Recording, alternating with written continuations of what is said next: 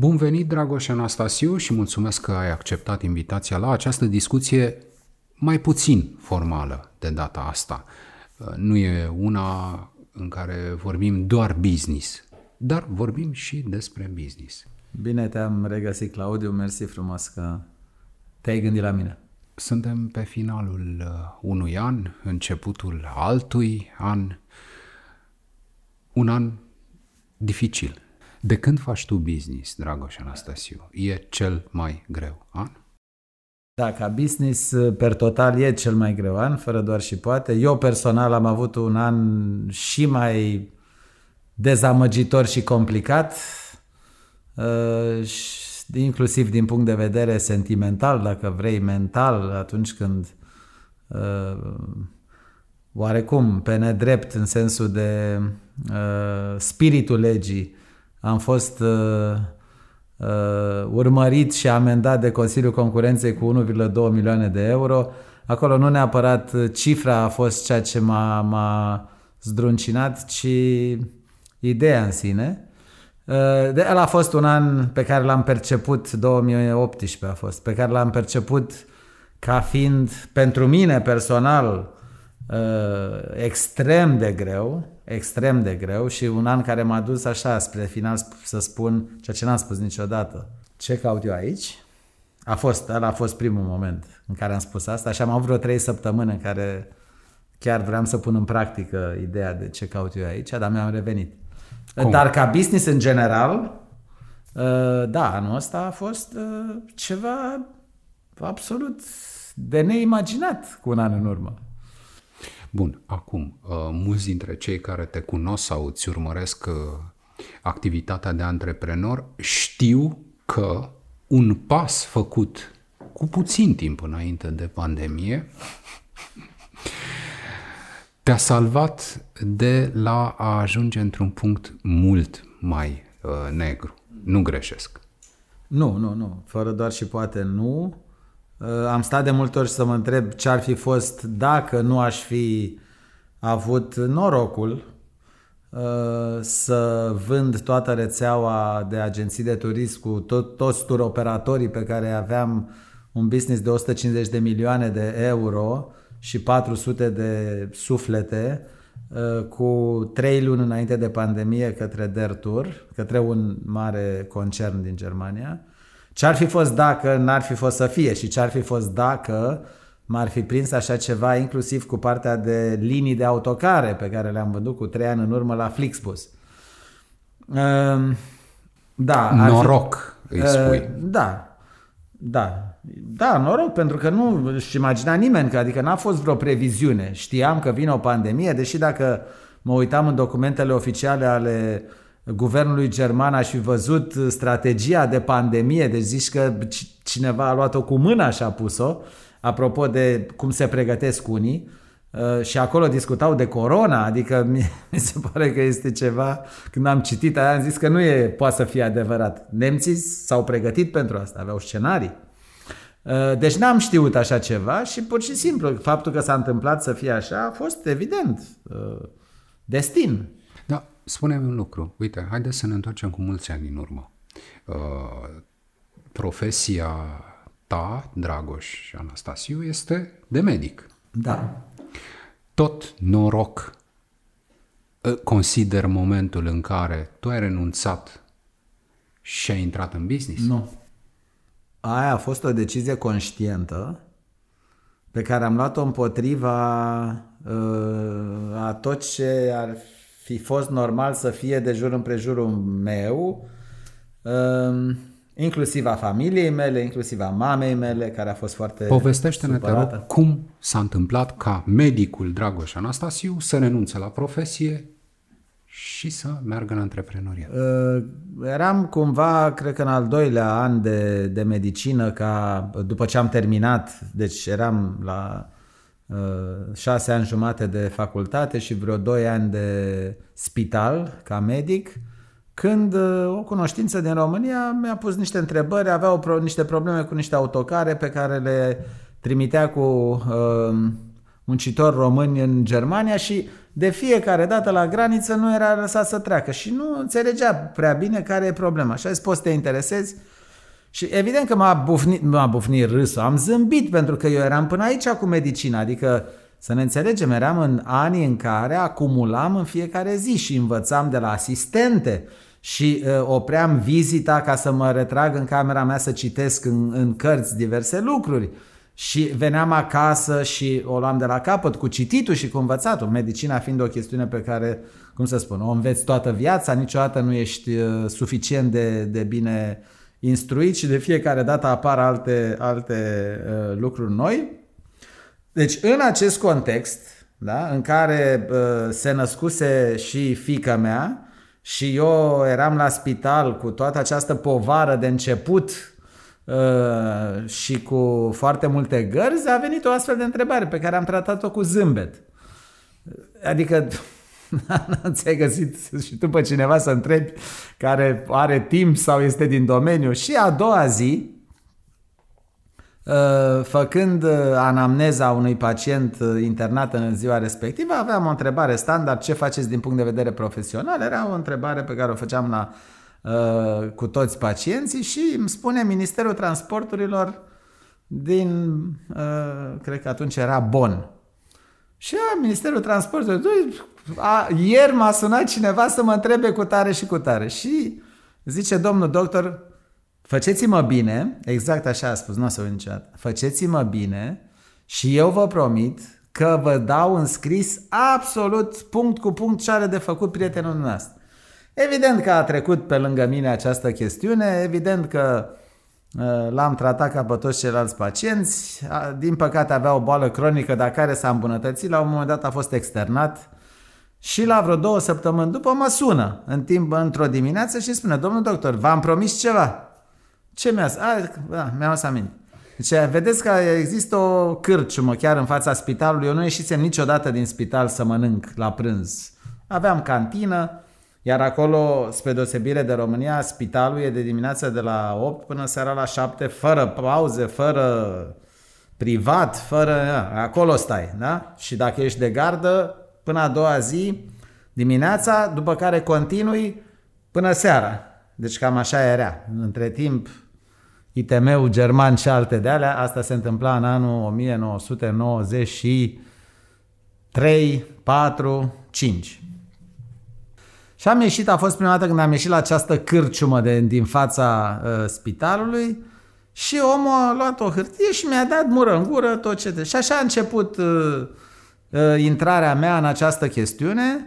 Uh, mai întâi Uh, dând niște sfaturi, făcând niște traduceri și după aia din ce... Dar nu cumva poți tu să-i contactezi pe aia de la Deutsche Turing? Că tu vorbești germană și... Și am contactat care era un monopolist atunci, pe linii internaționale.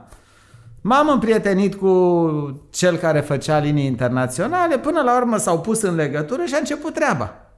A început treaba legal, transparent, normal, nu actele, cum încerca da, el să da, facă da. și nemții, pentru că era puțin pe lângă lege, îi, îi dădeau flit, vama, îi da. dădeau flit. Da, și, și ca să termin, că am termin foarte repede, uh, au început să lucreze până când la un moment dat a venit uh, primele, au venit primele deconturi și nu s-au mai înțeles. Era momentul în România, României în care pf, Biletele de pe fiecare linie în parte erau arse la sfârșitul cursei, nu exista TVA, nu existau contabilitate, era, era haiducie maximă, 93-4.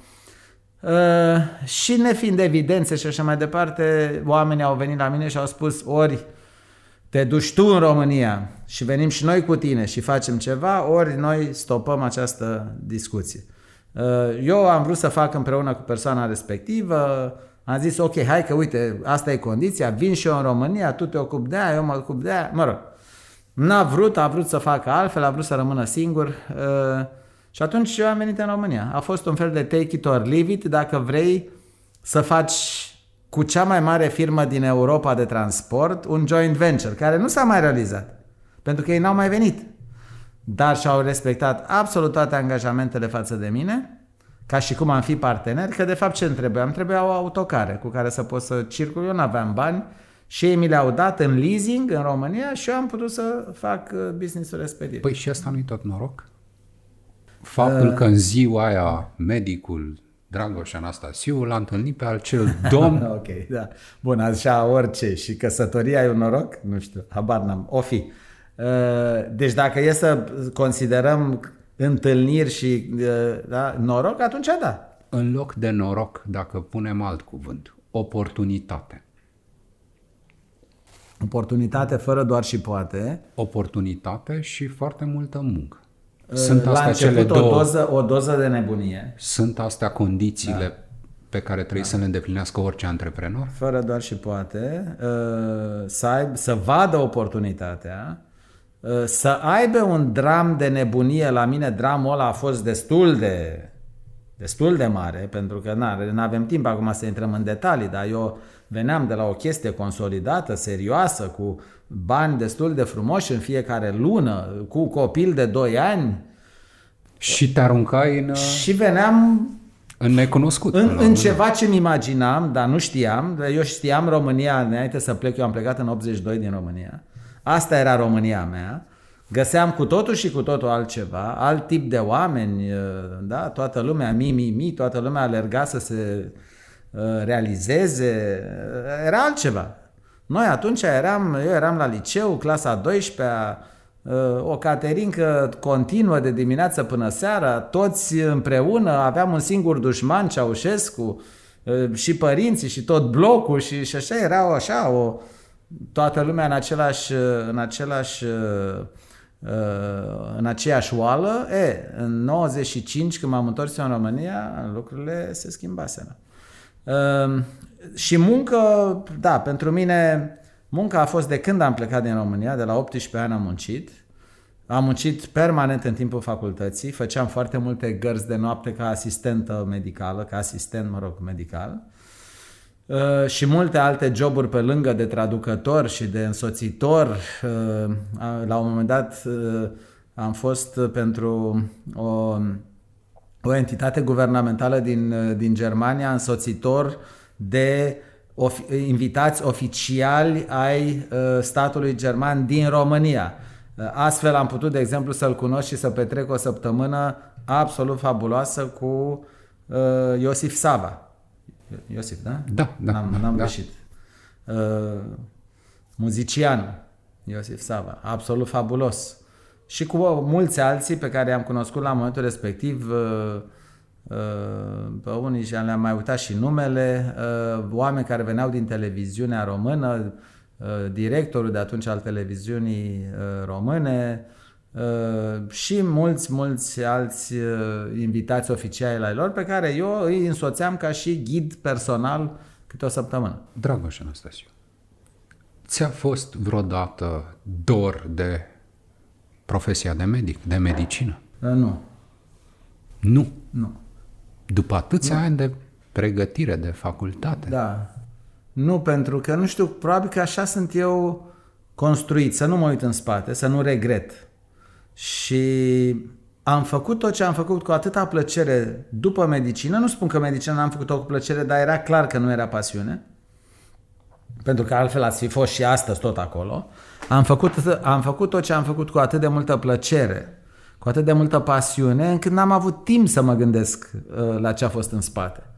Uh, dacă stau și mă opresc și mă întorc către uh, trecut și mi-aduc aminte părțile frumoase pe care le-am trăit atunci și recunoștința pacienților și momente în care am avut uh, la uh, ATI în paralel două resuscitări în miezul nopții, eram singurul doctor, da? Și uh, amândoi au supraviețuit și habar n-aveau cine i-a salvat și a 10 zi se plimbau pe holurile spitalelor și eu mă uitam la ei cu, cu, cu mare drag și mi-aducea... Deci astea sunt momente pe care nu o să le uiți niciodată și, și, și care te fac să-ți fie dor de așa ceva, pentru că ce poate să fie mai frumos când vine cineva cu o problemă oarecare și tu ești cel care o rezolvi. Iar când e vorba de resuscitări sau știu și eu chestii de genul ăsta, atunci e cu atât mai mult pentru că ai salvat vieți omenești. Și partea frumoasă este că ei nu știu. Și, uh, și nici nu contează. Că nu despre asta e vorba. Nu e vorba despre, uita, uite-te la mine, eu ți-am salvat viața. Este vorba despre cum te simți tu salvând vieți. Și am trecut prin lucrurile astea și evident că îmi dau lacrimile când mă gândesc și mi-e dor de așa ceva, dar în sensul clasic dor de momentul ăla, eu n-am, nu m-am uitat în spate. Pentru că satisfacțiile de acum sunt alte. Absolut. Sunt și sunt. Sunt în alte zone și sunt extraordinare. Sunt fantastice. Care sunt satisfacțiile tale de acum? Ele s-au schimbat. În momentul de față eu vreo 60, probabil 70% din timp îl petrec nu cu business, ci cu proiecte. Uh, iar aici proiectul Super Teach, de exemplu, da? Romanian Business Leader, Super Teach, uh, schimbare de mentalitate sau da? Uh, adaptarea mentalității dascălilor, outward mindset, mentalitate deschisă, este, cum să spun, încântător încântător să poți să fii parte a unui astfel, a unui astfel de proiect și să vezi că există o sumedenie de dascăli cu imens potențial și care din X motive sunt ținuți cumva uh, sub potențialul lor, iar când vii și le uh, povestești despre lucrurile astea, înfloresc. ei, ei înfloresc. Ce poate să fie mai plăcut decât să vezi asta? Am avut 33 de conferințe supertici, am atins 30 de mii de profesori și eu le-am moderat pe toate. N-am lipsit la niciuna. Da, de unde dorința asta a ta de a te duce către zona de educație? Ce te-a făcut Ia, să mergi Vine acolo? din frustrare. Frustrare. Da, cum, a, cum au venit multe business-uri de ale mele, pur și simplu din frustrare. Frustrarea pentru că mă uit de jur împrejur și îmi dau seama că nu reușim să ne atingem potențialul noi ca nație, ca, ca români. Avem lucruri senzaționale de făcut și de atins. Și nu putem. Și e întrebarea permanentă. Dar de ce nu putem? Eu pun și la mine în firmă. De ce nu putem? Și pun, uitându-mă la tot ce înseamnă nația română, e clar că e o problemă de educație. Uh, și, da, și unde e problema? De unde pornește? De la dascăli. Sigur, și, și părinții, și acolo e o problemă gravă. Dar uh, dascălii reprezintă cei care ne modelează viitorul, pentru că uh, Uh, deși au în mână 20% din populația României, ea reprezintă 100% din viitorul nostru. Și atunci unde trebuie să acționăm? La, la dascăl. Deci, toată, uh, uh, tot drangul ăsta către astfel de proiecte vine din frustrarea că nu ne atingem potențialul combinat cu frustrarea că statul nu acționează cum ar trebui să acționeze. Și atunci ce variante ai? Varianta 1, să ne, să-ți plângi de milă, Vai să, eu fac tot ce pot, dar dacă n-am cu cine să fac, nu mai fac. Și dacă uh, asta e uh, calitatea livrată de educația românească la copii, asta este. Și dacă pleacă din țară, pleacă din țară. E, și eu ce să fac? Eu sunt mic și n-am cum să schimb. Varianta numărul 2 este să spui, eu pot să schimb. Eu pot să schimb. Sigur, nu singur. Și încep să cauți. Și îl găsești pe Felix Pătrășcanu, și îl găsești pe Felix Tătaru, și îl găsești pe Marius Ghena, și îl găsești pe Mihai Marcu, și pe Varga Enaiati. Și faci o familie. Și toți ăștia pun numărul. Este senzațional. Și vezi cum cresc lucrurile. Cum e proiectul Repatriot. Chiar dacă nu poate să raporteze astăzi, după 8 ani, noi am repatriat 100 de oameni sau 1000 sau 1 milion, dar ce se întâmplă acolo este absolut senzațional și energia pe care o degajăm și awareness-ul pe care îl, îl creăm. Și lucrurile astea au fost recunoscute de președintele României, de profesori, de dascăl și așa mai departe și mie personal îmi dau energie cu nemiluită. Tu te consideri un om bogat? Da, clar. Din toate punctele de vedere. Uh, și uh, Uh, material. Uh, acum chiar, cum să spun, până acum nu puteam să măsor pentru că habar n-aveam. După exituri pot să măsor, dar nu asta e baza, că nu în asta... Atenție, bogăția, cum să spun? Asta financiară. Asta financiară, da. Uh, ea are un sens până la un anumit nivel. Până la nivelul în care tu ești fără griji Ăla e maximul de bogăție de care ai nevoie. În rest, că mai ai șapte clădiri, că mai ai două mașini, what, what, what's the problem? Știi că oricum n-ai timp de ele. Oricum nu le vezi, nu contează.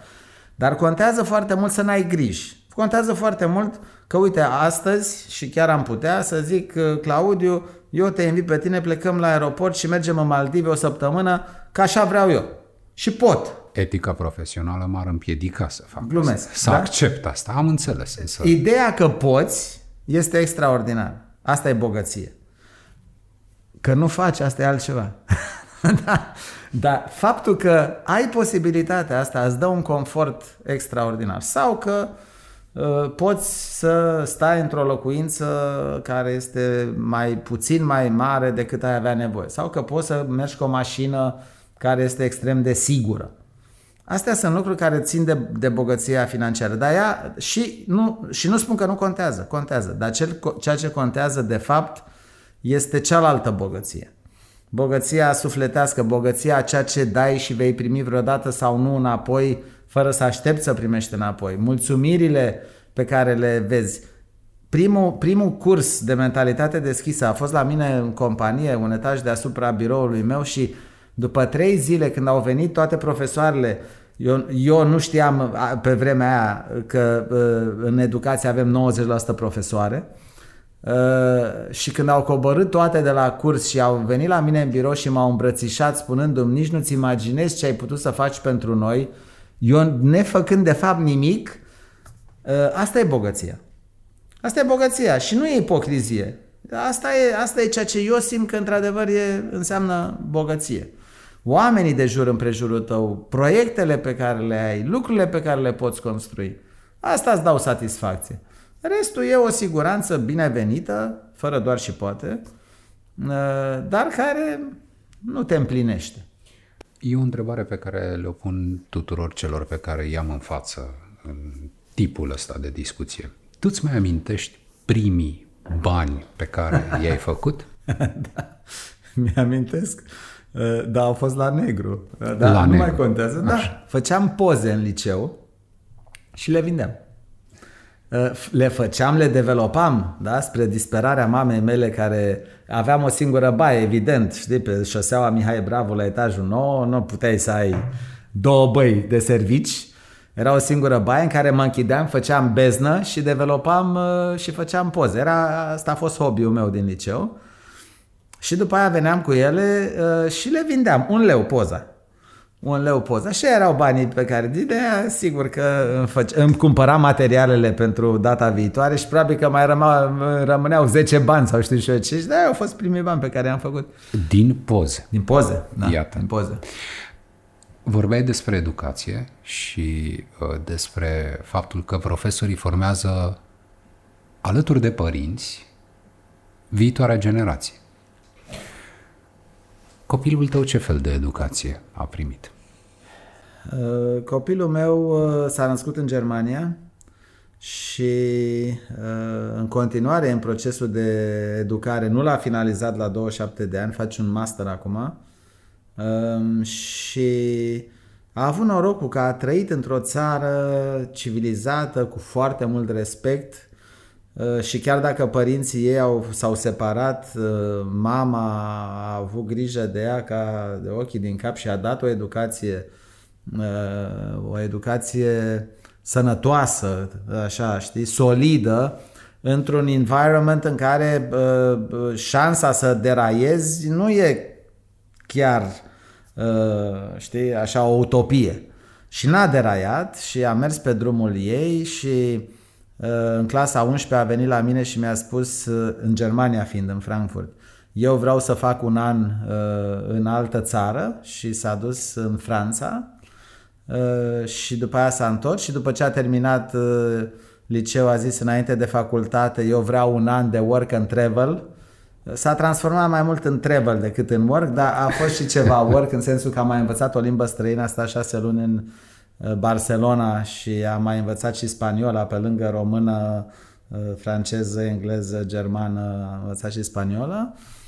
Uh, și după aia a făcut facultatea de turism către care eu nu am împins-o, dar cred că vine de la Green Village pentru că uh, relativ mică fiind, relativ mică, acum 5 ani, haide, vină cu mine la, la acolo și n-a vrut și după ce s-a dus acolo a plecat plângând și a zis că ea vrea să rămână să, să, să, să se dedice unui astfel de proiect. Um, și cam asta a fost educația și acum face un master în uh, business psychology pentru că este asta înseamnă employer branding și ce face business-ul pentru oameni și așa mai departe, pentru că e zona asta de HR care o, uh, o și a da cumva, a face bine pentru toți ceilalți. Antreprenoriatul și spiritul antreprenorial se moștenește? Nu cred. Sincer, nu cred. Eu nu cred că ne naștem antreprenori, dar cred că primii ani din viață sunt extraordinar de importanți, cum suntem crescuți. Ori suntem mămoșiți așa, da? și o să creștem mămoșiți, ori suntem uh, lăsați să, să uh, și cădem, să ne și lovim puțin la cap uh, de un calorifer, de o masă și așa mai departe, nu? Să fie totul camuflat și atunci cred că ne ducem în sensul ăsta. Eu cred că primii șase ani din viață sunt mai importanți decât tot ce vine după aia în școală, dar se mai poate îmbunătăți acest spirit și mentalitatea pe, pe, timpul, pe timpul vieții. Uh, deci nu cred că se moștenește și cred că e, ceea ce contează este educația. Un antreprenor poate la un moment dat să spună, domne, eu gata, m-am, uh, mă retrag, uh, pun stop, un punct, nu mai fac nimic. Mărturiseai mai devreme că în 2018, într-un moment dificil, ai făcut lucrul ăsta. Nu, am vrut să-l fac și nu se referea la mă retrage din antreprenoriat, ci a nu mai face în România. Am fost uh, extrem de dezamăgit de... și chiar am spus-o în plenul Consiliului Concurenței cu o seară înainte îmi mânase mie în Palatul Regal Ilie Năstase o diplomă în care spunea domnului Dragoș Anastasiu pentru merite, pentru bla bla la la la la la la la, cu o seară înainte și a doua zi am avut un speech în Consiliul, la Consiliul Concurenței, în plen uh, și în care am spus, uitați, uh, și acolo era un raport, da? raportul care spunea că sunt, uh, mă rog, un fel de infractor și că merită să plătesc un milion și ceva de euro pentru niște lucruri în care, cum să spun, pe litera legii poate că am greșit, dar pe spiritul legii niciodată și au înțeles asta foarte bine, dar litera legii a, a primat la toată chestia asta, iar proporționalitatea a fost, cum să spun, eu am plătit aproape trei sferturi din întreaga suma a industriei, pentru că aveam cifre de afaceri mare, dar ei investigaseră atâtica din cifra mea de afaceri, atâtica, dar mi-au dat amendă pe toată cifra de afaceri. În orice caz, și atunci am spus în fața Consiliului Concurenței, uh, uh, asta este prima diplomă pe care mi-o dă statul român, uh, acel, uh, acel uh, raport de investigație uh, și premiul pe care mi-l dă statul român după 25 de ani, care foarte mult timp am stat în slujba industriei și a dezvoltării statului român. Norocul este că, uite, privatul îmi zice altceva și, mă rog, Uh, dar, încă o dată, atunci n-a fost ideea de retras din antreprenoriat, ci uh, am zis că n-are sens să mai stau în țara asta. Asta a fost un gând de două, trei săptămâni. Mi-a trecut. Și cred în continuare în România și cred în continuare că putem să facem treaba aici. Asta a fost, a fost un moment de cotitură. Dar da, există momente în care poți să spui gata, pa, la revedere. Dar mie un antreprenor adevărat nu cred că se oprește vreodată. Nu cred că se oprește vreodată, oricum nu se oprește din spirit, spiritul antreprenorial, dar se, poate să se oprește din acțiune, dar eu cred că dacă o face, de obicei o face pentru că pur și simplu nu mai poate fizic. Altfel, eu știu foarte mulți antreprenori care sunt activi până foarte târziu. O fi bine, o fi rău, nu știu, uh, dar da, și dacă se oprește, nu e de blamat. Și ultima întrebare. Ai lua de la zero? Ai avea putere să o iei de la zero? Fără doar și poate. Și noi acum am avut, după ce am vândut una alta și așa mai departe, am avut bordul cu ce a mai rămas din compania noastră și am spus o luăm de la zero. da, cu altceva, da, da, pe alte zone. Și așa cum am făcut o rețea de agenții de turism, e adevărat, în regie proprie și așa mai departe, uh, vrem să facem o rețea de locații hoteliere gen Green Village, Valea Verde, pe care le avem noi și multe altele de tip Robelo, Romanian Best Locations. Este și un ONG pe care l-am fondat, Robelo. Uh, și asta este proiectul, este o luăm de la zero. O luăm de la zero cu entuziasm, uh, cu knowledge din spate, ne va fi mult mai ușor și e plăcere. Da? Dependenți de antreprenoriat. Asta se cheamă. Mulțumesc foarte mult, Dragoș Anastasiu. Cu mare drag.